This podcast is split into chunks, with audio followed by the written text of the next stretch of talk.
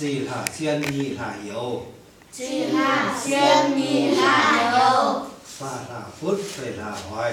Và hạ phút phải hạ hỏi Gần 20 năm nay, lớp học đơn giản chỉ với bảng đen, phấn trắng trong căn nhà gỗ giữa bảng làng sương mù của thầy Tần Vân Siệu ở bản Xín Trải, xã Tà Phìn, thị xã Sapa, tỉnh Lào Cai vẫn được duy trì đều đặn. Thứ chữ nôm giao mà thầy Diệu sở hữu cả một kho tàng, nhưng đều đem truyền thụ miễn phí bằng tất cả tâm huyết. Thầy Diệu chia sẻ.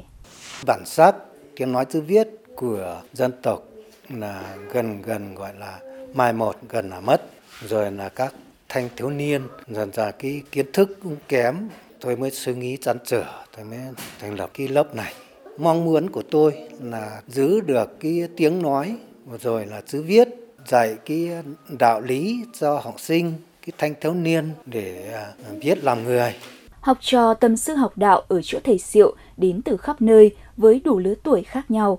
Họ chủ yếu là nam giới, là con em đồng bào giao muốn tiếp cận với thứ chữ viết cổ truyền của dân tộc, vừa rèn luyện tư duy, vừa trang bị vốn kiến thức vô tận mà cha ông xưa từ nghìn năm để lại.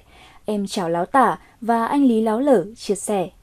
Cháu rất thích đến học, học để sau này lớn lên có thể làm được những việc như cúng hoặc làm thầy.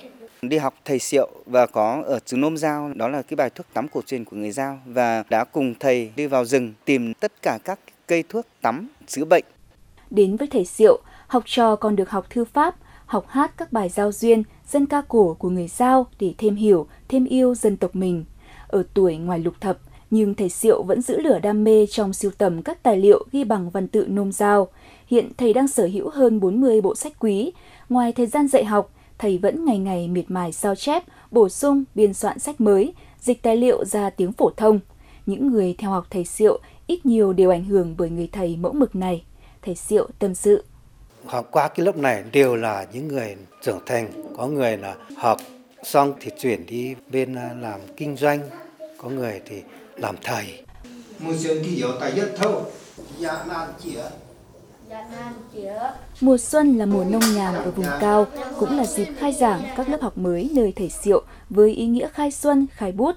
Đó cũng là một trong những minh chứng cho dòng chảy văn hóa tốt đẹp của cộng đồng người Giao ở Lào Cai vẫn đang được nuôi dưỡng, khơi thông đầy chất nhân văn.